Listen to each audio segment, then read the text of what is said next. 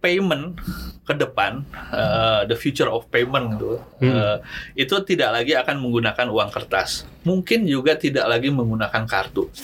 Kalau jangka panjang kira-kira kapan seluruh uh, orang di Indonesia uh, bisa menggunakan digital ini, Pak? Kemudian muncul pertanyaan sangat penting, kenapa nggak bank sentral aja yang bikin digital currency? Mm-mm. Iya asik.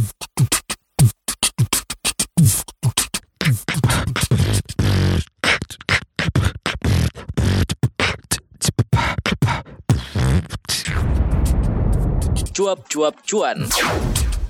Hai Sobat Cuan, selamat datang di podcast CNBC Indonesia Cuap Cuap Cuan. Kali ini edisi spesial banget kita kedatangan seorang tamu yang luar biasa Yaitu beliau adalah Bapak Erwin Haryono, Direktur Eksekutif Departemen Komunikasi Bank Indonesia. Wah, kalian yang sudah kasih pertanyaan lewat sosial media kami Inilah saatnya kami akan jawab sama-sama ya. Langsung bersama dengan Pak Erwin dan saya tidak sendiri Saya ditemani oleh editor di CNBC Indonesia Yang ini jago banget lah soal dunia permoneteran Bank Indonesia kebijakan Bank Indonesia. Mas Michael, halo Mas Michael. Halo, selamat siang ini.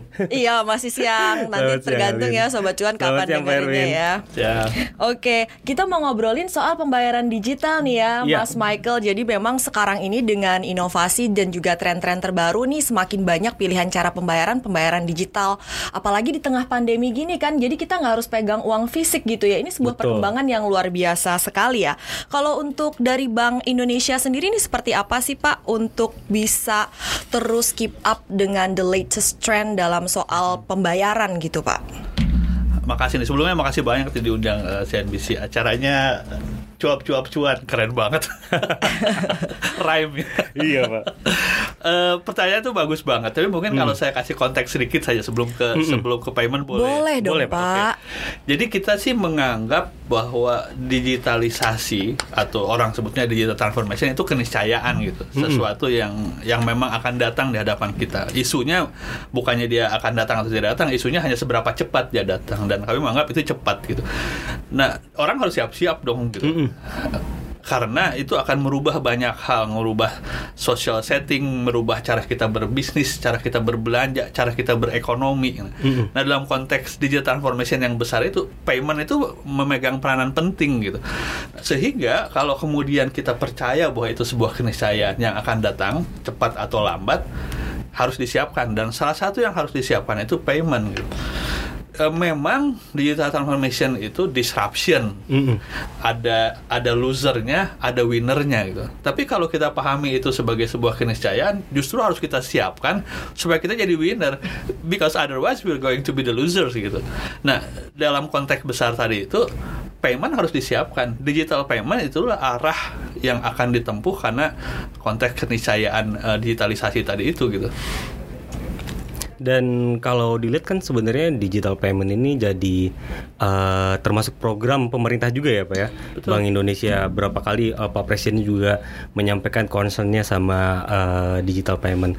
Kalau dilihat eh, dari beberapa tahun terakhir itu perkembangannya seperti apa Pak pesatnya?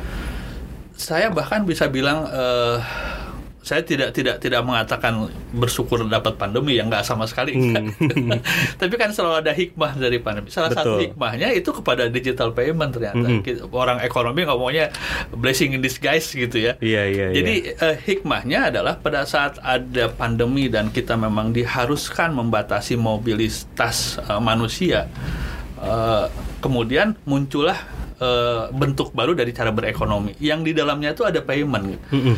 Michael bayangin kalau misalkan ini kita berandai-andai nih Iya, kemarin kita pandemi tahun lalu kena terus kemudian kita nggak bisa ke mana-mana nggak ada digital payment nggak ada e-commerce mungkin ekonomi lebih parah lagi gitu. Mm-mm. Nah, sekarang kan ada ada alternatif.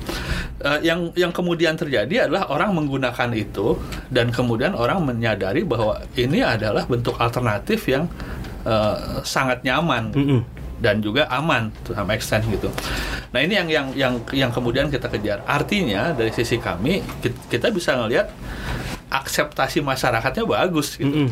Preferensi masyarakatnya ada di situ gitu. Ya udah tinggal kita kembangin gitu. Mm-mm. Nah, jadi bahwa itu kemudian menjadi program pemerintah, ya sudah seharusnya gitu. Iya iya iya iya. Bagaimana cara uh, mengedukasi Pak? Karena ketika berbicara transformasi gini kan uh, pasti banyak orang yang belum tahu cara yeah. penggunaan, nanti risikonya gimana. Bagaimana cara BI uh, mensosialisasikannya ke masyarakat itu Pak? Uh, saya harus berterima kasih ada acara cuap-cuap cuan ini karena itu salah satu cara sosialisasi.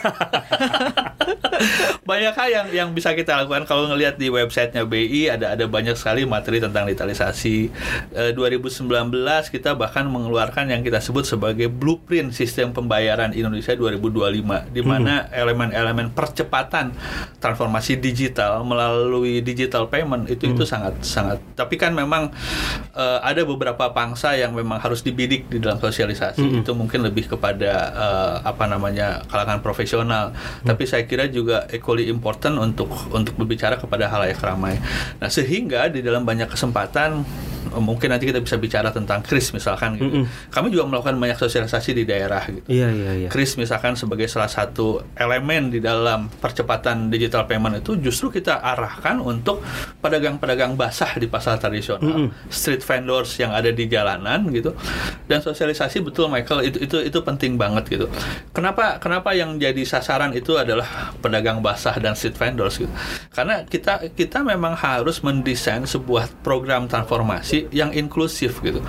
Karena kalau kemudian digital transformation itu hanya mendatangkan efisiensi, tapi untuk sebagian masyarakat katakanlah the haves gitu ya, mm -hmm. atau menengah ke atas, yang menengah ke bawah kan akan tertinggalkan. Mereka tidak punya tidak akan punya andil di dalam ekonomi baru sehingga terus uh, di dalam digital payment termasuk di dalam sosialisasi tadi itu yeah, juga yeah. harus harus menyentuh uh, masyarakat itu. Karena kenyataannya kita punya puluhan juta UMKM, kita punya orang-orang yang memang termasuk saya sendiri yang nyaman berbelanja di situ dan mm -hmm. dan itu yang harus jadi sasaran kita. Jadi pendekatan pendekatan inklusivitas dan dengan demikian sosialisasi kepada mereka mm -hmm. uh, itu penting banget. Seperti apa Pak uh, untuk sosialisasi ke tadi ke pasar-pasar basah itu? Apakah gapnya terasa atau mereka sebenarnya cukup mudah menerima? Kalau dari kita yang belanja sendiri sih mm -hmm. dengan senang hati. Kalau ada kris gampang banget gitu kan Pak. Bener, bener, Gak usah pusing soal kembalian lah. Iya, Uang yeah, kita seratus yeah. ribu dia susah kembaliinnya gitu. Okay tapi sebelum itu mudah-mudahan teman-teman udah pada ngerti Chris kan ya. Jadi kita kita lanjutkan Chris. Assuming iya, ngerti boleh Chris. mau iya. dijelaskan lagi Atau boleh Pak. Kita jelasin Chris boleh, dulu. Boleh, Kalau saya juga, sih sebelum nanti kita ngomong ya. Misalnya kita jadi gampang kalau misalnya kita biasa pakai uh, dompet uh, elektronik yang beda-beda yeah. gitu dengan Chris kita nah, satu aja kan persis. Pak uh, barcode-nya gitu QR code-nya kita yeah. udah gampang bisa pakai app apa yeah. aja. Kalau saya sih ngerasain yeah. mudahnya seperti itu. Mungkin okay. dari Pak Erwin bisa dijelasin lagi nih yeah. buat sobat cuan. Yang pertama memang uh, kenapa Chris itu sendiri adalah singkatan dari QR Indonesian Standard standar. Jadi QR code itu kan sudah sudah umum, kemudian hmm. QR digunakan sebagai alat payment. Nah, yang pertama kita punya melihat uh, ke depan visi kita adalah uh, payment ke depan uh, the future of payment gitu hmm. uh, itu tidak lagi akan menggunakan uang kertas mungkin juga tidak lagi menggunakan kartu. Sekarang masih nyaman pakai kartu cuman kalau ngelihat tren di di global dia sudah mulai turun gitu. Jadi semua akan menggunakan gadget gitu. Jadi uang kita akan ada di sana pembayaran akan akan menggunakan di sana. Pada saat menggunakan gadget yang paling mudah adalah menggunakan QR code gitu. Nah persoalannya kalau kita lihat di negara-negara lain yang sudah mengembangkan QR lebih dulu, ada semacam konsentrasi. Misalkan ada satu perusahaan yang menguasai uh, payment, terus kemudian interoperability-nya menjadi rendah dan kemudian dia menguasai pasar terlalu besar. Nah, untung di Indonesia masih belum begitu banyak penggunaan QR dengan gadget itu. Dari sejak awal kita standarisasi Berarti aja lah. Berarti cepat gitu. dong Pak di sini BI ya Pak. Kenapa? Cepat masuk ke sini untuk Alhamdulillah biar ya, karena jangan sampai ada dari, yang dari tempat lain gitu. Too big gitu ya, Pak. Iya, sebelum itu menjadi terlambat gitu. Nah, kemudian kita standarisasi si QR. Jadi dengan dengan visi ke depan orang akan pakai gadget dan QR code akan digunakan dan sudah hmm. ada yang mulai menggunakan. Kenapa kita tidak standarisasi saja? Maka muncullah uh, terminologi QRIS, QR Indonesian Standard. Itu dibangun bersama-sama dengan industri. Jadi bukan bukan hanya BI. Nah, kita punya ASPI, Asosiasi Sistem pembayaran Indonesia. Nah, dibangun BI dengan ASPI membangunlah uh, standarisasi. Nah, dari sisi konsumen benar banget tadi itu. Dengan adanya standarisasi, interoperability menjadi maksimal. Apa pun rekening saya, baik di bank maupun di non bank, apa pun rekening yang dimiliki Michael, baik bank maupun bank, itu bisa bicara sama-sama lain. Interoperability maksimum di situ. Sehingga memudahkan dari sisi konsumen. Dari sisi uh, merchant itu juga jauh lebih memudahkan. Jadi uh, dia tidak tidak tidak harus memilih punya alat yang banyak itu kan beda-beda persis Pak. EDC dulu namanya. Iya, betul, Iya. betul. EDC yang yang banyak berjajar-jajar atau juga kemun- kemungkinan menciptakan sebuah konsentrasi pasar yang mengarah kepada monopolistik misalkan karena sekarang semua sudah sudah bisa pakai tergantung mana yang paling praktis gitu nah maka muncullah eh, QRIS dan kemudian standarisasi itu dengan alhamdulillah di, di accept dengan sangat bagus 5 juta tahun lalu tahun ini kita targetan 12 juta 12 juta. Nah, sekarang kita masuk pada pertanyaan tadi. Iya. Jadi kalau kita sudah standarisasi itu, Mm-mm. kalau kalau payment menjadi mudah buat masyarakat gitu ya, dari sisi konsumen maupun eh, merchant, kita harus harus memilih desainnya. Nah, makanya muncullah pengerti apa konsepsi tentang inklusivitas tadi itu. Eh, nanti ada kaitannya sama sosialisasi. Jadi jawabnya agak muter-muter. Gak apa-apa biar kita dapat gambaran aja, yang apa ya Yang lebih komprehensif utuh ya. dan big picture-nya Oke. gitu Pak. Nah, sekarang pertanyaannya, kalau kita mau mendigitalkan payment itu buat siapa? Harusnya kan buat semua orang, buat semua orang, baik di sisi konsumen maupun di produsen, baik di sisi demand maupun di sisi supply-nya. Kalau konsumen relatif mereka sudah mengerti lah gitu ya, sudah mengerti eh, terutama eh, mahasiswa, anak muda, eh, menengah ke atas gitu ya. Menengah ke bawah surprisingly juga ternyata tuh bagus. Pengalaman bansos kemarin sekali lagi pengalaman eh, saya saya pernah ngobrol di salah satu bank terkemuka di Indonesia yang memang digitalisasi sangat sangat kuat. Mereka juga sangat surprise melihat bahwa setelah pandemi ini ternyata akseptasi masyarakat bahwa golongan menengah ke bawah dengan bansos dan segala macam itu sangat besar. Sangat- mereka sangat antusias. Nah, kembali ke sana ke, ke tentang desain. Kalau begitu kita harus mendesain sebuah program digitalisasi yang menyentuh semua orang. Nah, KRIS dengan standarisasi itu kemudian kita tentukanlah mana yang akan menjadi sasaran utamanya. Sasaran utamanya harusnya adalah merchant-merchant menengah ke bawah gitu. Ini kemudian muncul konsepsi yang lain. Jadi pada saat digital paymentnya nanti kita bisa masukkan kepada UMKM, pedagang basah, street vendor tadi itu. Nanti bayangkan iterasi berikutnya dari proses digitalisasi adalah tentang penggunaan data. Saya, saya agak keluar sedikit dari kris. Memang awalnya tuh payment. gitu. Iya. Makanya tadi saya bilang payment itu elemen terpenting, bukan terpenting, elemen sangat penting dalam proses digitalisasi. Kenapa? Karena dia mengenerate data menyerit data. Sekarang begini, kalau saya jualan bakso Mas Erwin, Mm-mm. Michael beli bakso gitu. Kalau dulu Michael beli baksonya Mas Erwin gitu, set pakai uang tunai, setelah itu selesai. Kalau Michael beli bakso saya pakai kris, penjualan saya sebagai tukang bakso kan tercatat gitu. Kalau semua orang pakai kris, data penjualan saya itu sangat bagus untuk digunakan memperbaiki akunting, memperbaiki pasokan misalkan. Bahkan pada akhirnya nanti kita bisa bikin semacam credit scoring yang didasarkan dari hasil penjualan. Selama ini akses masyarakat, akses UMKM kepada kepada pembiayaan menjadi sulit karena bank kan tidak punya datanya. Siapa yang kenal Mas Erwin sebagai tukang bakso gitu? Mm-mm. Oh nggak ada datanya, nggak ada pembukuan. Tapi the beauty of digitalization adalah semua kan ada ada pencatatannya. Eh, Semua ada jejak digitalnya, termasuk jejak pembayaran tadi itu. Kemampuan saya menjual bakso yang ditunjukkan dari pembayaran siklis tadi itu juga menunjukkan kemampuan saya memberi kredit. Itulah kredit rating gitu. Nah, jadi eh, pilihan kepada eh, konsentrasi penetrasi kepada UMKM itu itu menjadi penting sebagai bagian dari proses digital transformation untuk semua yang inklusif. Nah, sehingga pada saat tahun lalu kita dapat 5 juta eh, merchant kris dan tahun ini ditargetkan 12 juta, sasaran kita tetap gitu. Mm-mm. Sebisa mungkin itu pedagang-pedagang basah di pasar-pasar tradisional, pedagang-pedagang eh, di warung-warung, bahkan juga street vendor sedemikian rupa sehingga nanti semua dapat datanya gitu. Orang bilang kan UMKM di kita ada sekian puluh juta. Betul. But I don't, I don't think that's that's the number. Saya bahkan tidak tahu yang jumlah pastinya berapa. gitu. Iya, Nah, karena kalau- 10 tahun angkanya segitu-situ aja, Pak. Kalau mau Padahal didata. tambah banyak gitu Iya. ya. Padahal tambah banyak. Padahal tambah banyak. Kalau nanti misalkan pakai P- QR tadi itu Mm-mm. dan itu berhasil, kita akan bukan hanya bukan hanya tahu berapa jumlahnya UMKM, bukan hanya tahu berapa jumlah street vendors, kita bisa tahu data penjualannya. Nah, elemen-elemen tadi itu di mana ada payment, ada penggunaan data, nanti belakangan kita juga sedang sedang merombak keseluruhan uh, peraturan sistem pembayaran Hmm. itu itu di, dicakup di dalam blueprint sistem pembayaran 2025 yang dikeluarkan tahun 2019 tadi itu dan dan sangat aktif. Nanti kita bisa bicara. Tapi kembali kepada Chris dan Mm-mm. tadi saya kira penting untuk menggarisbawahi bahwa digital payment adalah bagian penting dari digital transformation dan itu harus mencakup uh, semua orang sehingga pada saat nanti kita waktunya memang harus bertransformasi karena tadi sebuah keniscayaan Mm-mm. semua orang sudah siap gitu. Mm-mm.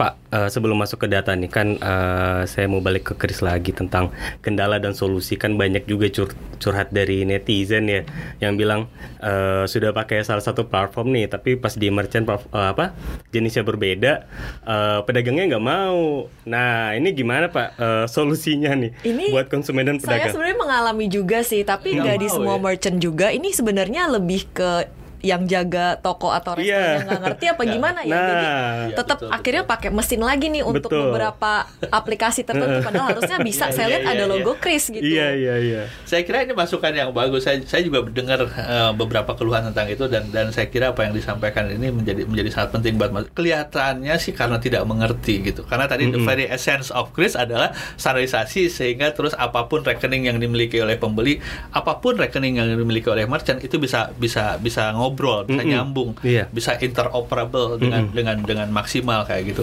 Kemungkinan besar memang karena mereka tidak mengerti gitu. Eh, itu yang yang sedang kami juga eh, kami bekerja sama dengan ASPI tadi Asosiasi Pembayaran memang punya working group khusus untuk untuk kris untuk sosialisasi. Mereka juga sedang aktif eh, melihat ini, melihat ini. Walaupun walaupun memang harus disadari kalau ngelihat di banyak eh, negara lain memang digitalisasi itu selalu bukan selalu sih sering kali melahirkan big player gitu.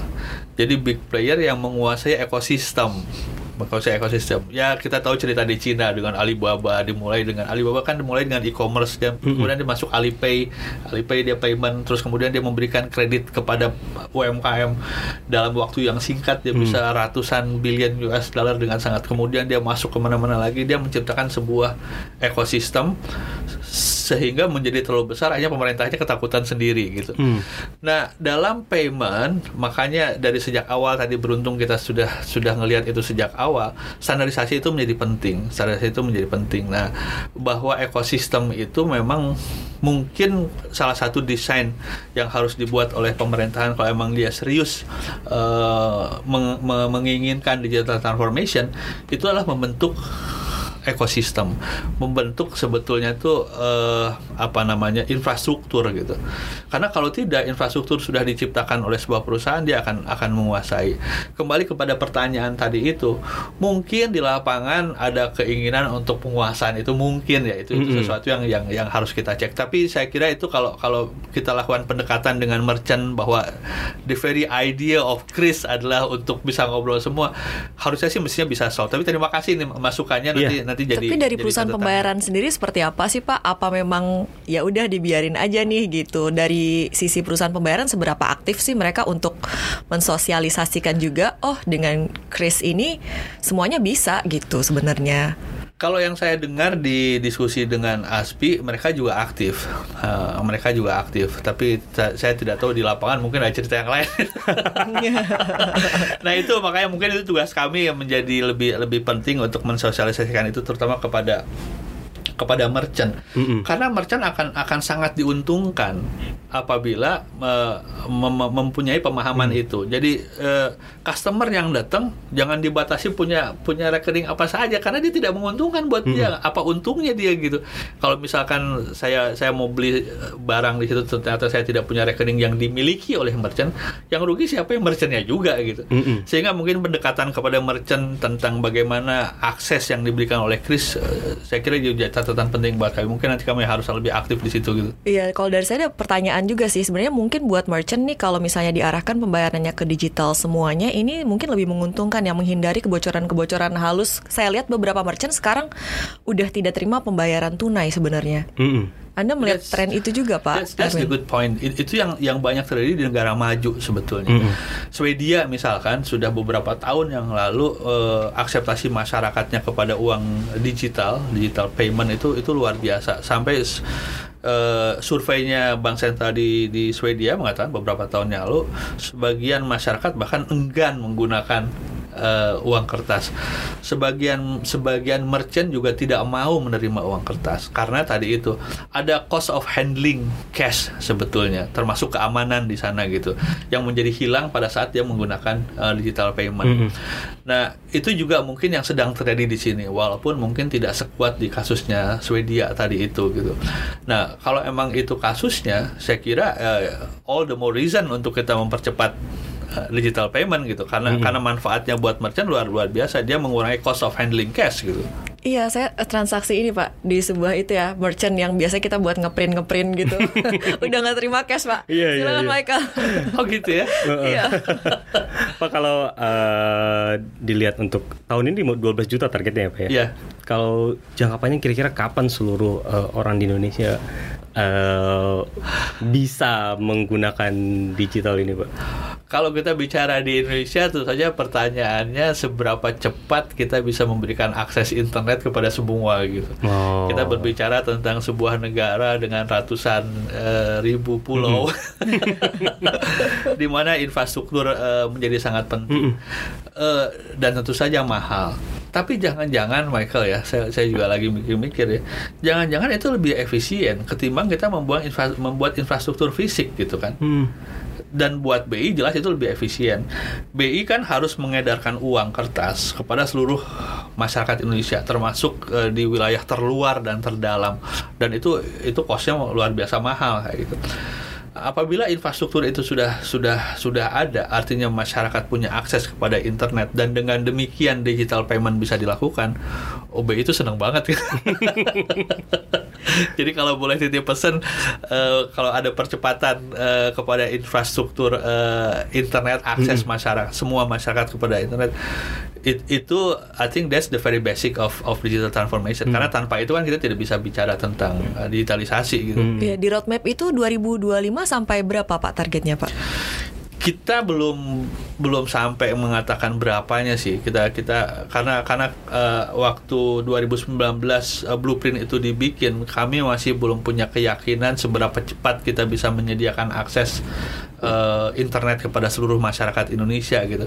Dan itu sesuatu yang beyond our control gitu. Jadi eh, pada saat itu kami tidak tidak mentargetkan 2025 berapa. Tapi along the way seperti 2020 eh, 5 juta sekarang ditargetkan 12 juta mungkin nanti di akhir tahun menjelang akhir tahun 2021 kita akan bikin target lagi buat 2022 Eh, given eh, eh, kondisi pada saat itu kita sih pengennya the sooner the better Iya, semoga Iya, ya Pak ya. Iya, karena Infrastrukturnya efeknya banyak banget tadi ya. Betul. Infrastrukturnya Iya. berjalan lancar, sosialisasinya juga masif ya Pak ya. Iya, dan dan dan pada saat masyarakat menggunakan digital payment, akseptasinya sudah terbentuk, itulah pintu masuk luar biasa untuk masuk kepada proses digital transformation berikutnya yang beyond payment. Persis seperti cerita tukang bakso yang kemudian dapat datanya tadi itu kan. Jadi uh, payment dalam dalam konteks digital transformation untuk Indonesia memang punya punya peran penting gitu. Tapi Iya, but then again eh, dia membutuhkan sebuah infrastruktur gitu. Betul. Ini berarti juga bisa menjadi solusi untuk masalah data yang tadi Bapak juga sebutkan kalau Indonesia nih kan agak-agak eh, sulit juga banyak banget manusianya gitu ya Pak. Jadi soal data ini kita suka eh, kesulitan biasanya Betul, ya. untuk mengakses, mengetahui jumlah Betul, persisnya seperti betul, apa, betul. seperti itu. It- itu itu betul betul banget. Eh kalau pernah dengar, eh, sorry saya saya tidak bermaksud eh, mempromosikan apa pun ya, tapi kalau pernah dengar yang namanya Google Mobility Index ya, Mm-mm. jadi secara tidak sadar kan semua orang pakai Google tuh, dan di situ ada ada Google Map gitu. Secara tidak sadar pergerakan kita itu kan tercatat di, di Google kemudian mengeluarkan Google Mobility Index dan itu ka- kami pakai di Bank Indonesia untuk melihat aktivitas masyarakat. Itu data yang luar biasa bagus. Jadi pada saat pandemi kemarin terjadi mo- pembatasan mobilitas, memang confirm bahwa aktivitas masyarakat itu berkurang secara secara drastis. Kemudian pelan-pelan mulai mulai naik lagi. my point gitu ya dengan menggunakan digitalisasi data itu menjadi menjadi luar itu itu makanya orang bilang data is the new oil teman Hmm. mungkin kita kurang paham apa sih artinya the new oil karena semua tentang data gitu semua tentang data dan penguasaan data itu menjadi sangat penting makanya tadi di, di cerita di luar orang membuat Hmm. ekosistem sedemikian rupa sehingga sebenarnya dia akan akan menguasai data dan dengan demikian dia menguasai ekonomi di dalam desain digital transformation memang ada bab khusus tentang data gitu. Mm-mm. Sebenarnya itu data policy dan dan itu itu itu sangat penting dalam proses digital transformation. Kita memang sekarang sedang pemerintah sedang eh, mengajukan RUU tentang perlindungan data pribadi. Itu itu juga luar biasa penting. Karena begini, eh, apabila data itu punya peran sangat penting, tapi kan kontrol atas data itu harus dimiliki oleh pemilik data, yaitu individu. Haknya harus dilindungi gitu. Eh, data saya ya data saya. Saya tidak mau misalkan Michael ngelihat data saya atau perusahaan lain me- me- melihat data saya dan itu harus dilindungi. Itu basic infrastruktur dari sisi peraturan tentang data. Kemudian akses terhadap data, pengumpulan data. em, transfer uh, of data cross border atau atau atau itu itu banyak sekali isu tentang data yang yang memang harus harus dibahas harus dibahas itu. Dan itu menjadi harusnya harusnya menjadi bagian penting dari digital transformation di Indonesia. Kalau emang kita serius mau bikin digital transformation gitu. Tapi eh, tanpa itu sebetulnya eh, kontribusi dari digital transformation mungkin terbatas sih. Saya saya kira sih eh, memang yang akan akan sangat revo- revolusioner dari digital transformation adalah penggunaan data. Mm-mm. tadi c- cerita tentang secara tidak sengaja kita ke mana-mana bawa HP dan kemudian dia menggenerate sebuah data mobility dan dengan demikian dia bisa meng- digunakan sebagai data ekonomi cita-cita itu akan sangat banyak. Apalagi nanti kita bisa punya data payment Iya, iya, iya. Ini tadi sudah disinggung juga eh, sama Pak Erwin soal di beberapa negara gitu perusahaan raksasa teknologinya is getting too big dan bangun ekosistem yang sangat besar. Kalau di Indonesia sendiri, Anda melihat seperti apa Pak? Karena ini kan fintech mungkin eh, regulasinya nggak serigid untuk perbankan. Nah, Iya iya iya. That, that's a very good point. Eh, sejak BI pisah dengan OJK, eh, for whatever reason, iya. bank-bank kan masuk OJK, tapi payment masih di di di, di Bank Indonesia. Di Bank Indonesia. Nah, eh, kalau kita ngelihat fintech, memang ada fintech eh, pembiayaan kayak peer-to-peer lending yang yang menjadi wilayahnya OJK. Mm-mm. Tapi ada juga fintech payment yang menjadi wilayahnya Bank Indonesia. Kalau kita lihat fintech peer-to-peer misalkan, dia kan tidak tidak seperti bank yang menjadi pihak ketiga. Jadi kalau saya butuh duit, Michael punya duit gitu. Mm-mm. Michael kan nggak mungkin langsung minjemin ke saya karena tidak punya trust, maka dia lewat eh, eh, sebuah institusi keuangan bank maupun non bank. Mm-mm. Kemudian diaturlah habis-habisan. Nah, pada saat fintech muncul, dia kan menghilangkan fungsi pihak ketiga karena dia bikin platform peer to peer lending makanya. Jadi Michael bisa bisa langsung, Langsung. minjemin ke saya thanks to that platform. Mm-mm. Sehingga pengaturan tentang fintech peer to peer memang tidak harus seketat kepada bank. Karena risikonya kan tidak di tidak tidak tidak terkonsentrasi di pihak ketiga tadi itu. Karena di, di solve oleh oleh platform. But when it comes to payment itu enggak gitu. Mm. payment itu memang harus diatur ketat berbeda dengan pengaturan fintech tentang peer to peer sebetulnya saya malah dapat keluhan yang sebaliknya tuh. Se- eh, mereka menganggap pengaturan Bank Indonesia tentang eh, fintech pay- payment itu terlalu ketat malah Wah. but I think that's the way it should be kenapa gitu kalau fintech payment itu tidak diatur ketat di situ kan ada uang masyarakat gitu Iya, iya. kalau saya misalkan penyelenggara imani uangnya Michael masuk di imani kemudian misalkan ya uh, sorry pakai pakai nama Michael terus Iya nggak apa-apa. Mungkin sangat berkesan. saya lihat uh, mukanya sumringah soalnya ya jadi pada saat uh, Michael naruh uang di situ uh, kan ada risiko uang itu hilang Mm-mm. Seperti resiko uang hilang di bank sebagai pihak ketiga tadi. Sehingga dia harus diregulasi secara ketat. Payment kemudian meregulasi itu. Sebetulnya aturan terhadap fintech payment berbeda dengan aturan terhadap fintech peer to peer yang memang dia tidak harus diatur seketat karena memang dia ada platform tadi itu. Tapi dalam hal fin dalam hal payment mau fintech mau tidak kan ada uang Michael dan teman-temannya Michael di sana. Dan Mhm. kami harus memastikan uang itu tidak hilang. Mm-mm. makanya pengaturannya cukup cukup cukup ketat dan bahkan dikeluhkan terlalu ketat gitu. Mm. Ternyata ya Pak kalau pelaku begitu. industri. Nah, eh, akhir tahun lalu, de- akhir Desember tahun lalu eh, di Bank Indonesia kami juga melakukan reformasi eh, besar-besaran terhadap pengaturan. Jadi kit- du- wah, kemarin itu ada ya to be honest ada ada sekitar ada ada ratusan pengaturan tentang payment alone. Kemudian kita kita restrukturisasi habis-habisan eh, kita hanya mengeluarkan satu peraturan kita sebut PBI sistem pembayaran yang yang akan menganulir semua peraturan-peraturan yang sangat banyak tadi itu akan menjadi lebih simple, akan menjadi lebih mendukung proses digitalisasi.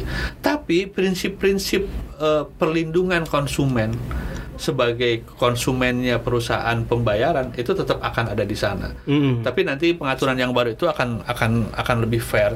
Di sana juga akan dibedakan eh, perusahaan-perusahaan pembayaran yang memang kecil atau besar sehingga mau menjadi sistemik dan pengaturannya harusnya juga eh, berbeda gitu. Nah, kita sedang bikin itu eh, sebetulnya itu sebuah regulatory reform yang yang luar biasa. Mungkin nanti kita kita harus ngobrol tersendiri kayaknya tentang Iya ini. lanjut dong Pak. Ada Karena- season 2 nya kita. Iya, karena regulatory reform itu eh, menjadi salah satu basis untuk percepatan eh, transformasi khususnya di di, di payment. Eh, tapi kayaknya kita butuh eh, butuh waktu lain ngobrolin itu tuh. Iya. Tapi idenya itu, idenya itu bahwa eh, kami aware bahwa eh, peraturan-peraturan itu eh, salah satu elemen yang memang harus diperbaiki dan kami sudah perbaiki di akhir tahun lalu. Mm-mm. Pak, eh, lanjut ke next topik nih Pak yang hangat juga diperbincangkan tentang digital, eh, cryptocurrency. Ah. Kenapa tuh? kan udah cukup eh, banyak orang ngomongin Bitcoin, Iya, ya kan? iya, iya. Eh, dari mulai harganya rendah sampai tinggi banget, jatuh lagi, tinggi lagi gitu. Dan BI eh, berencana untuk eh, menciptakan eh, cryptocurrency sendiri. Itu boleh diceritain nggak, Pak? B, B is Bitcoin gitu. ya. Iya. Keren banget Pak. Iya, mungkin kita mesti bicara dari dari kenapa ada bitcoins gitu ya. Mm-mm. Iya Eh, betul. Bitcoins kan eh, waktu itu muncul eh, ya to be honest lah eh, para teknolog tidak puas dengan pengaturan keuangan gitu kan. Kemudian menciptakan sebuah platform yang kemudian disebut sebagai blockchain. Sebagai sebuah teknologi blockchain itu kan luar luar biasa. gitu.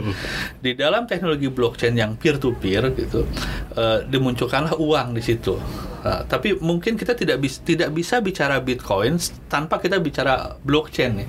Tapi mohon maaf jadi kalau kalau pembicaranya agak boring dikit ya. Gak apa-apa, Karena Pak. esensinya di situ. Betul betul. Ya. Ini kita mesti paham ya Pak sebenarnya. Betul betul.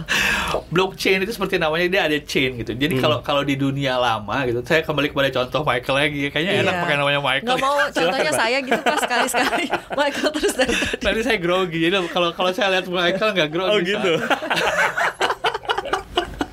Sampai mana tadi? Oke, Sampai contoh, contoh, yang lama. ya. contoh. Contoh yang lama tadi itu di dunia lama, eh, Michael punya duit, saya butuh duit. Mm-mm. Ya.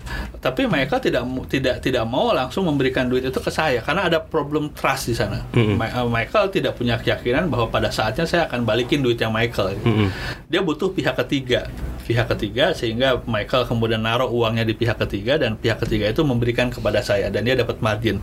Pihak ketiga itu umumnya disebut sebagai bank. Eh, itulah sebetulnya eh, esensi dari sistem keuangan yang yang ada sekarang. gitu. Nah, para teknolog kemudian melihat ya boleh boleh boleh setuju boleh tidak gitu eh, bahwa di dalam perkembangannya si pihak ketiga tadi itu eh, apa istilah mereka ya agak-agak lalai eh, Hmm. terhadap eh, amanat yang luar biasa yang di- yang diberikan terhadap kepercayaan masyarakat yang diberikan kepada mereka mereka ngambil uang terlalu banyak dia menciptakan uang terlalu berlebihan dan sebagainya sehingga secara sistem menurut mereka ini udah nggak benar gitu dia kemudian ingin menggantikan si pihak ketiga tadi itu dengan sebuah platform tapi kan platform yang yang harus diciptakan sedemikian rupa sehingga Mhm. problem trust yang tadi diselesaikan Mhm. oleh pihak ketiga itu bisa diselesaikan oleh si platform. Si platform. Itulah esensi dari blockchain. Nah, si blockchain karena emang pihak yang terlibat di dalam blockchain itu itu banyak eh, transaksi antara Michael sama saya bisa terjadi hanya apabila dia di endorse oleh theoretically speaking ya Hmm. oleh keseluruhan pihak yang yang tergabung dalam Hmm. blockchain. Hmm. Makanya si platform itu menyelesaikan masalah trust. Jadi saya tidak bisa ingkar janji kepada janji saya mengembalikan uangnya Michael Mm-mm. karena dia akan memiliki trust dan saya akan keluar dari sistem gitu gitu. Maka dibikinlah eh, sebuah platform yang kemudian disebut sebagai blockchain. Nah, di dalam blockchain itu kemudian diciptakanlah uang yang kemudian disebut sebagai bitcoins gitu. Eh, mungkin niatnya mulia, niatnya mulia, tapi pada pada saat yang sama sebetulnya kalau dilihat dari sisi moneter dari sisi penciptaan uang kan ini ada non central bank actor yang Mhm. menciptakan uang out of nothing gitu Mm-mm. Iya. enak banget sih Bitcoin tiba-tiba dia bisa punya punya duit be- begitu banyak Mm. dan dan dan begitu mahal tanpa underlying apa pun Mm-mm. tanpa underlying. Nah, selama ini kan penciptaan uang itu menjadi monopolinya bank sentral karena dia dapat amanat dari undang-undang. Seperti di kita kan di undang-undang dasar itu sudah disebutkan tentang bank sentral, kemudian ada undang-undang tentang bank Indonesia dan sebagainya. A- ada seperangkat pengaturan. Ini tiba-tiba ada ada eh, orang yang menciptakan uang. Yang ingin saya katakan adalah teknologi blockchain itu sendiri adalah teknologi yang luar biasa. But Bitcoin is something else gitu, Mm-mm. terutama kalau kalau dilihat dari sudut pandang moneter. Nah, tadi pertanyaan bagus banget, harganya tuh luar biasa tinggi, Ya. dan itu pernah terjadi dan tiba-tiba dia anjlok. Mm-mm. Jadi fluktuasinya itu luar biasa. Terlalu- Kenapa? Karena memang tidak ada underlying asetnya gitu. Kalau saya naruh uang saya di dalam financial asset apa yang gampang, misalkan saham, Iya. eh, nilai saham saya, harga saham saya akan naik atau turun sesuai dengan performance dari perusahaan yang mengeluarkan saham Mm-mm. itu. Kalau Bitcoin berdasarkan apa? Demand supply murni ya, Pak. Iya, demand supply murni yang tidak ada underlyingnya gitu. Mungkin sekarang lagi tinggi karena mungkin masyarakat khawatir karena eh, krisis, karena kemudian respons dari krisis telah menciptakan uang baru dan sebagainya dan sebagainya dan dia mau lihat masa depan uang eh, eh, mungkin muram, kemudian dia mencari alternatif.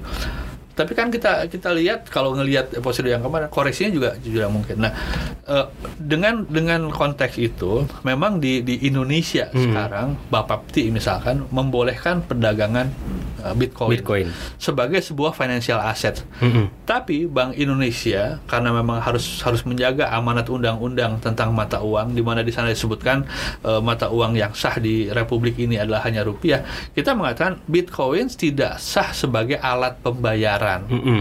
bahwa bitcoin kemudian digunakan di dalam perdagangan berjangka eh, karena dia sebagai sebuah financial asset itu memang sudah di luar wilayahnya Bank Indonesia. Bank Mhm. Indonesia tidak bisa masuk ke ke, ke wilayah itu. Tapi Mhm. kami juga me- mewanti-wanti kepada masyarakat ya boleh saja, tapi memang hati-hati karena memang fluktuasinya akan akan akan sangat tinggi. Mm-mm. Nah, tetapi saya saya rasa mungkin ceritanya tidak tidak harus berhenti di situ. Yang menjadi tadi pertanyaan penting bahwa bank sentral akan meng- mengeluarkan eh, currency memang deng- dengan pengertian tadi itu, dengan teknologi yang baru dengan blockchain tadi itu, dengan juga visi banyak bank sentral mengatakan bahwa ke depan itu masyarakat akan sangat nyaman menggunakan eh, digital currency. Kemudian muncul pertanyaan sangat penting, kenapa nggak bank sentral aja yang bikin digital currency? Iya, asik. Nah, kemudian di- muncullah terminologi CBDC, Mm-mm. Central Bank Digital Currency. Mm-mm. Nah, saya saya juga ngambil contoh lagi Swedia. Jadi tadi kita bicara tentang Swedia di mana masyarakatnya itu sudah nggak mau lagi pakai uang kertas, Kertas. gitu ya. Nah, Bank Sentral Swedia sudah menyadari itu sejak beberapa tahun yang lalu. Tapi sampai sekarang dia juga belum mengeluarkan CBDC. Tapi mereka sudah berancang-ancang. Kenapa? Karena kalau dia poor designed, kalau kalau desainnya itu salah, dia bisa menciptakan another disruption. Misalkan begini. Kalau misalkan desain CBDC itu adalah masyarakat bisa langsung eh, memiliki CBDC langsung ke bank sentral, mungkin orang-orang nggak mau lagi naruh uangnya di bank Mm. bank kolaps bank sebagai agen eh, apa namanya pembangunan sebagai media pihak ketiga untuk melakukan pembayaran mungkin kolaps sehingga disruptionnya itu akan menjadi luar biasa. Jadi niat baik itu jangan-jangan melahirkan another eh, Problem. problems another disruption kayak gitu. Mereka sangat hati-hati di situ. Sehingga sampai sekarang walaupun dia me- melakukan research eh, sangat banyak tentang CBDC sampai sekarang mereka belum pada keputusan untuk menggunakan CBDC Kalau kas- China digital yuan itu Nah itu saya baru masuk ke situ. Di dalam kas- sama dong Pak. Kayaknya iya. Udah mulai cocok nih. Oke, Cina another good story. Nah, di Cina memang eh, kelahirannya Alibaba, kemudian WeChat Pay segala macam yang tadi itu melahirkan digital transformation yang yang luar biasa. Itu berkembang sangat cepat, sangat besar, bahkan mengagetkan otoritas. Terutama di sisi payment. Mereka kemudian eh, jadi berbeda dengan kasusnya si Swedia tadi itu. Di Cina digital transformation semua orang kan pakai QR di sana. Dulu kan ada cerita-cerita tuh beberapa tahun yang lalu bayar pengemis aja pakai QR. Pakai itu bener kan? Iya iya betul That's betul. that was the, the real story gitu ya. Nah, sampai satu titik kemudian dia berpikir, "Loh, kalau gitu perang bank sentralnya di mana gitu? Apakah kemudian uh, misalnya Alipay menjadi another bank sentral gitu. Nah, kemudian mereka ingin merevisi itu. Merevisi itu dengan dengan salah satunya berpikir kayaknya PBOC, People Bank of China harus mengeluarkan CBDC karena ada konteksnya tadi itu. Jadi kalau kita lihat kasusnya Swedia, di mana eh, masyarakatnya sudah sudah pengen, kasusnya di Cina, di mana eh, percepatannya menjadi begitu eh, cepat gitu ya, dan menjadi begitu besar, sehingga terus kemudian ada isu tentang controllability, itu itu konteks yang memang mengharuskan mereka berpikir untuk mengeluarkan CBDC. Nah sekarang kembali kepada Indonesia. Indonesia mungkin eh, urgensi ya kalau kita ngomong urgensi ya urgensi CBDC tidak sebesar di Swedia apalagi di Cina gitu. Tapi bukan berarti kemudian tidak kita tidak tidak harus siap-siap gitu. Ma- makanya sejak beberapa tahun yang lalu kami di Bank Indonesia sudah punya riset tentang CBDC. Bagaimana sih teknologi yang dipakai? Apakah kita harus pakai blockchain? Ternyata tidak harus pakai blockchain. Hmm. Tapi blockchain yang seperti apa? Mungkin blockchain yang dimodified gitu. Karena blockchain sekarang tadi kan dengan dengan ke- ke- kemampuannya eh, melakukan eh, distribusi sehingga menghilangkan trust itu masih belum efisien gitu. Eh, untuk meng- eh, untuk memberikan solusi kepada jutaan transaksi yang ada di Indonesia, mungkin blockchain akan kebobolan karena dia tidak se- sehingga terus kami masuk kepada blockchain seperti apa, modifikasi seperti apa sehingga akan akan lebih efisien. Kami sudah melakukan studi. Desain juga apakah memang masyarakat nanti bisa langsung mengakses CBDC-nya BI kalau ada atau nanti distribusinya lewat bank sehingga bank tidak kehilangan eh, perannya kayak gitu. Hal- hal-hal semacam itu ka- kami siapkan tapi kami belum sampai kepada eh, keputusan kapan akan mendirikan CBDC. Kami masih akan melihat di negara lain yang urgensinya lebih besar seperti Swedia dan Cina. But when it comes, eh, kami sudah siap. gitu. Nah saat ini, saat ini kami masih akan berkonsentrasi kepada implementasi dari blueprint sistem pembayaran. Karena blueprint sistem pembayaran itu elemennya tuh banyak. Kita punya work- lima working group di dalam blueprint sistem pembayaran. Yang pertama adalah kita pengen menstandarisasi API. Tadi kan Chris tuh API itu saya, so- saya boleh pakai merek ya, tapi sama sekali tidak. Ini Boleh, hanya boleh. untuk memudahkan saja. Kalau saya punya GoPay, tapi saya juga re- punya rekening di BCA gitu. Saya pengen top up GoPay saya pakai rekening BCA. Sekarang kan mudah banget. Di belakang itu adalah ada kerjasama antara GoPay dengan BCA yang disebut sebagai API, Application Programming Interface. Nah, sudah banyak di Indonesia tapi masih sangat terbatas. Nah, eh, di dalam blueprint tadi itu ada working group satu yang ingin menstandarisasi si API sehingga nanti ke depan kita lihat kerjasama kerjasama itu akan akan sangat masif. Itu working group yang pertama. Working group yang kedua akan akan mendigitalisasikan pembayaran mulai dari KRIS kita lagi sedang bikin sekarang eh, BFAS Bank Indonesia Face Payment 24/7 real time dan hopefully free gitu ya or, or near free. Wow. Terus kemudian nanti kita juga akan akan memperbaiki RTGS yang sekarang sehingga dia bisa multi currency dan sebagainya. Kita juga sedang bikin uh, banyak sekali infrastruktur-infrastruktur. Kita juga sedang memperbaiki financial market infrastructure sehingga lebih internasional. Di working group keempat kita punya working group khusus tentang data yang yang membicarakan bagaimana data yang di generate tadi itu bisa memberikan manfaat lebih besar dalam proses digital transformation. Kita punya working group kelima tentang bagaimana merestruktur seluruh eh, peraturan. Nah, working, eh, work- lima working group di dalam blueprint sistem pembayaran sebetulnya sudah sudah sangat lengkap. Tetapi apabila ke depan itu dianggap belum cukup karena kita pengen digital transformation yang lebih cepat, mungkin CBDC bisa masuk gitu. Jadi pada saat nanti kami me- mengadopsi CBDC, dia tidak bisa lepas begitu saja dari strategi besar yang memang sudah duduk yaitu blueprint tadi itu. Dan dengan itu kami masih harus sangat hati-hati mem- membuat sebuah desain CBDC yang inherent dengan eh, yang yang compatible eh, dengan eh, the whole eh, blueprint tadi itu. Jadi memang ada ada isu seperti di negara lain urgensi dari sisi masyarakat, tapi juga ada isu yang lain bagaimana sisi BDC tadi itu bisa kompatibel dengan eh, another subsystem yang yang yang sekarang sedang sedang kita siapkan. Tapi kami menyiapkan itu semua gitu. Mhm. Tapi s- kalau hari ini saya ditanya kapan BI akan mengeluarkan CBDC, saya belum bisa jawab karena harus ngelihat urgensinya dan juga harus ngelihat bagaimana dia bisa kompatibel dengan subsistem yang lain gitu. Desainnya akan seperti apa Pak? Apa bedanya dengan eh, rupiah rupiah yang sekarang kita bisa Hmm, transaksikan apakah, juga secara digital? Eh, rupiah dan eh, cryptocurrency atau rupiah digital namanya Atau ini bentuknya komoditas karena kan banyak juga yang bilang sebenarnya uh, Iya, iya. Bitcoin itu bukan menggantikan currency tapi Hmm. komoditas gitu, menggantikan emas sebenarnya.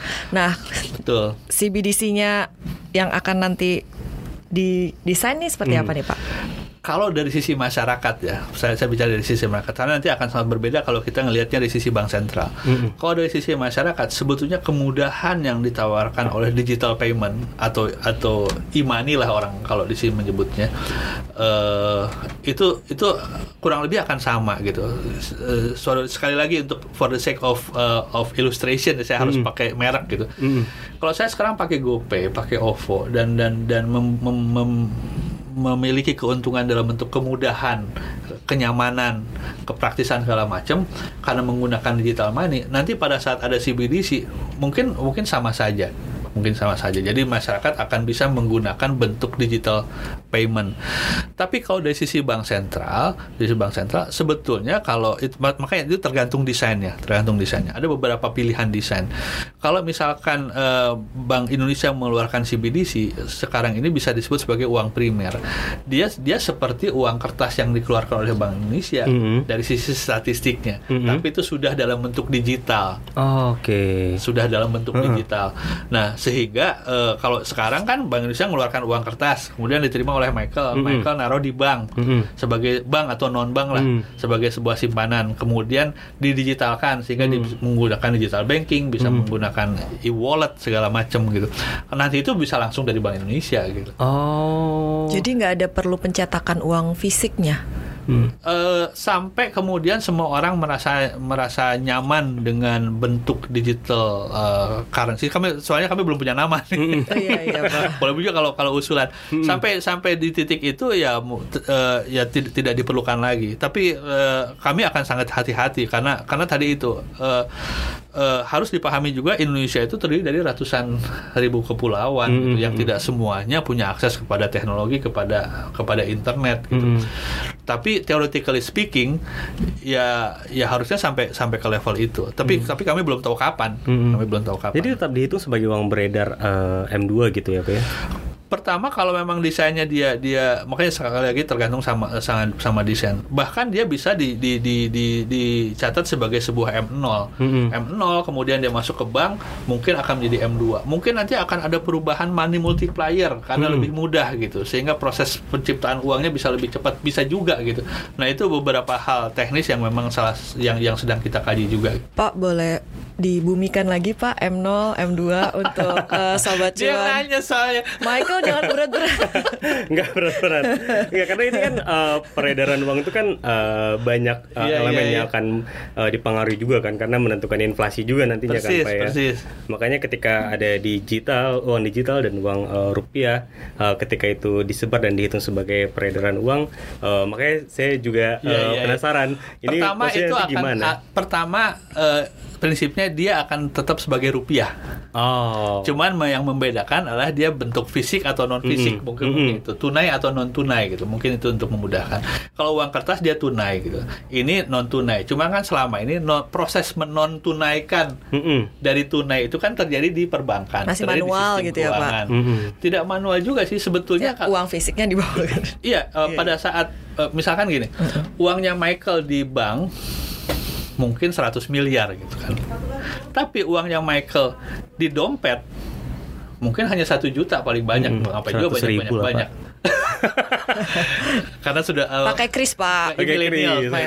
hanya 100 ribu 100 ribu dibanding 100 miliar gitu nah uang yang dimiliki Michael sebetulnya kan yang 100 miliar tadi itu sebagian besar uangnya Michael di dalam teknologi itu sebetulnya dia uang digital kan Hmm. Iya, In, iya. in a way dia uang digital karena kan transaksi-transaksi itu kan kita hanya lihat angka-angkanya Hmm, saja. hmm, gitu. Iya, betul. Kita Nggak tidak fisiknya. bentuk fisiknya ya pak ya. Nah, in a way dia sebetulnya uang uang digital, tetapi tadi proses menon tunaikan yang tunai keluar dari Bank Indonesia yang tadi Mhm. disebut sebagai M0 itu terjadi di sistem keuangan. CBDC mempercepat proses non tunai itu dari sejak awal. Hmm. Jadi dari sejak awal dia sudah sudah menjadi non tunai gitu. Hmm. Nah memang sekali lagi tergantung kepada desainnya, desain seperti apa yang yang akan kita buat. Yang eh, kami masih masih terus terus pantau mana yang paling eh, efisien, mana yang dampak disruptionnya Hmm. kepada sistem keuangan itu paling minimal gitu. Tapi tapi prinsipnya tadi itu Hmm. proses menontunaikan yang si tunai tadi itu, Hmm. yang tadi di sistem keuangan itu bisa sejak awal bisa sangat positif pada saat memang masyarakat sudah sangat siap dengan digital transformation tadi itu. Hmm. Timing is everything gitu. Eh, tapi sekarang ini kami masih pada tahap untuk melihat semuanya. So, so when it comes Hmm. uh, to to that necessity kita sudah siap gitu karena karena nanti kita tidak salah desain, kita tidak salah teknologi dan dan sebagainya. Oke, eh, terakhir nih Pak, berarti eh, kalau kita mau desain yang tadi central bank digital currency itu eh, tujuan utamanya apa, manfaat paling bagusnya apa, dan skenario terburuknya apa Pak? Sekali to sum Eh, up our discussion. iya. Oke, pertanyaan susah banget nih. Manfaat terbesarnya saya kira dia akan mempercepat eh, digital transformation. Karena proses menontunaikan tadi proses digitalisasinya itu sudah sejak awal. Sehingga dengan demikian masyarakat sudah sudah semakin siap menggunakan digitalisasi. Dan tadi kita berbicara bahwa digital payment adalah elemen penting dalam proses digital transformation. Ekonomi eh, eh, ekonomi digital. Nah, di dalamnya ada digital payment. Sehingga kontribusinya tentu saja kepada pada akhirnya ada percepatan kepada transformasi ke arah ekonomi dan keuangan digital Eh, dan itu penting gitu. Eh, risikonya, risiko salah desain. Risiko terbesarnya dia salah desain sehingga dia menyebabkan disruption tadi itu termasuk kemungkinan bahwa eh, orang malas lagi naruh naruh uangnya di bank Hmm. Kalau dia salah desain. Risiko yang lain tentu saja risiko teknologi yang disebut sebagai cyber. Itu juga sesuatu yang kita tidak bisa nafikan gitu. Pada saat semua itu by system, pada saat semua itu mengandalkan network, ketergantungan kita kepada network kan menjadi luar biasa gitu. Dan kita tahu sekarang serangan cyber itu sesuatu yang real gitu. Artinya kita lebih rentan gitu. Saya kira resiko pertama adalah disruption kepada sistem. Resiko kedua adalah kalau kita tidak sejak awal membentengi dengan berbagai macam firewall sehingga si cyber attack itu bisa terjadi, itu mengerikan gitu. Eh, Beberapa tahun yang lalu bahkan orang mengatakan bahwa the next financial crisis will be coming from the cyber attack gitu ya. Walaupun kita tidak tahu seperti apa gitu ya dan orang mau siap-siap. Saya kira risiko terbesar kedua adalah eh, cyber attack dan kita mesti nyiapin dua-duanya. Sebuah desain yang tidak memberikan disruption yang terlalu besar, sebuah sistem di mana bisa lebih aman kepada any cyber attack walaupun dia juga berkembang. gitu. Yang dimaksud eh, eh, cyber security di sini adalah tentu saja cyber security bukan hanya prevention tapi juga eh, resolution apabila itu itu terjadi dan semua itu harus ada di dalam eh, desain tadi itu. Oke, menarik sekali. Terima kasih Pak Erwin Haryono, Direktur Eksekutif Departemen Komunikasi banyak. Bank Senang. Indonesia sudah mampir ke markas cuap Biar cuap kayak anak muda ya. iya, Pak kan Bang masih muda, Pak.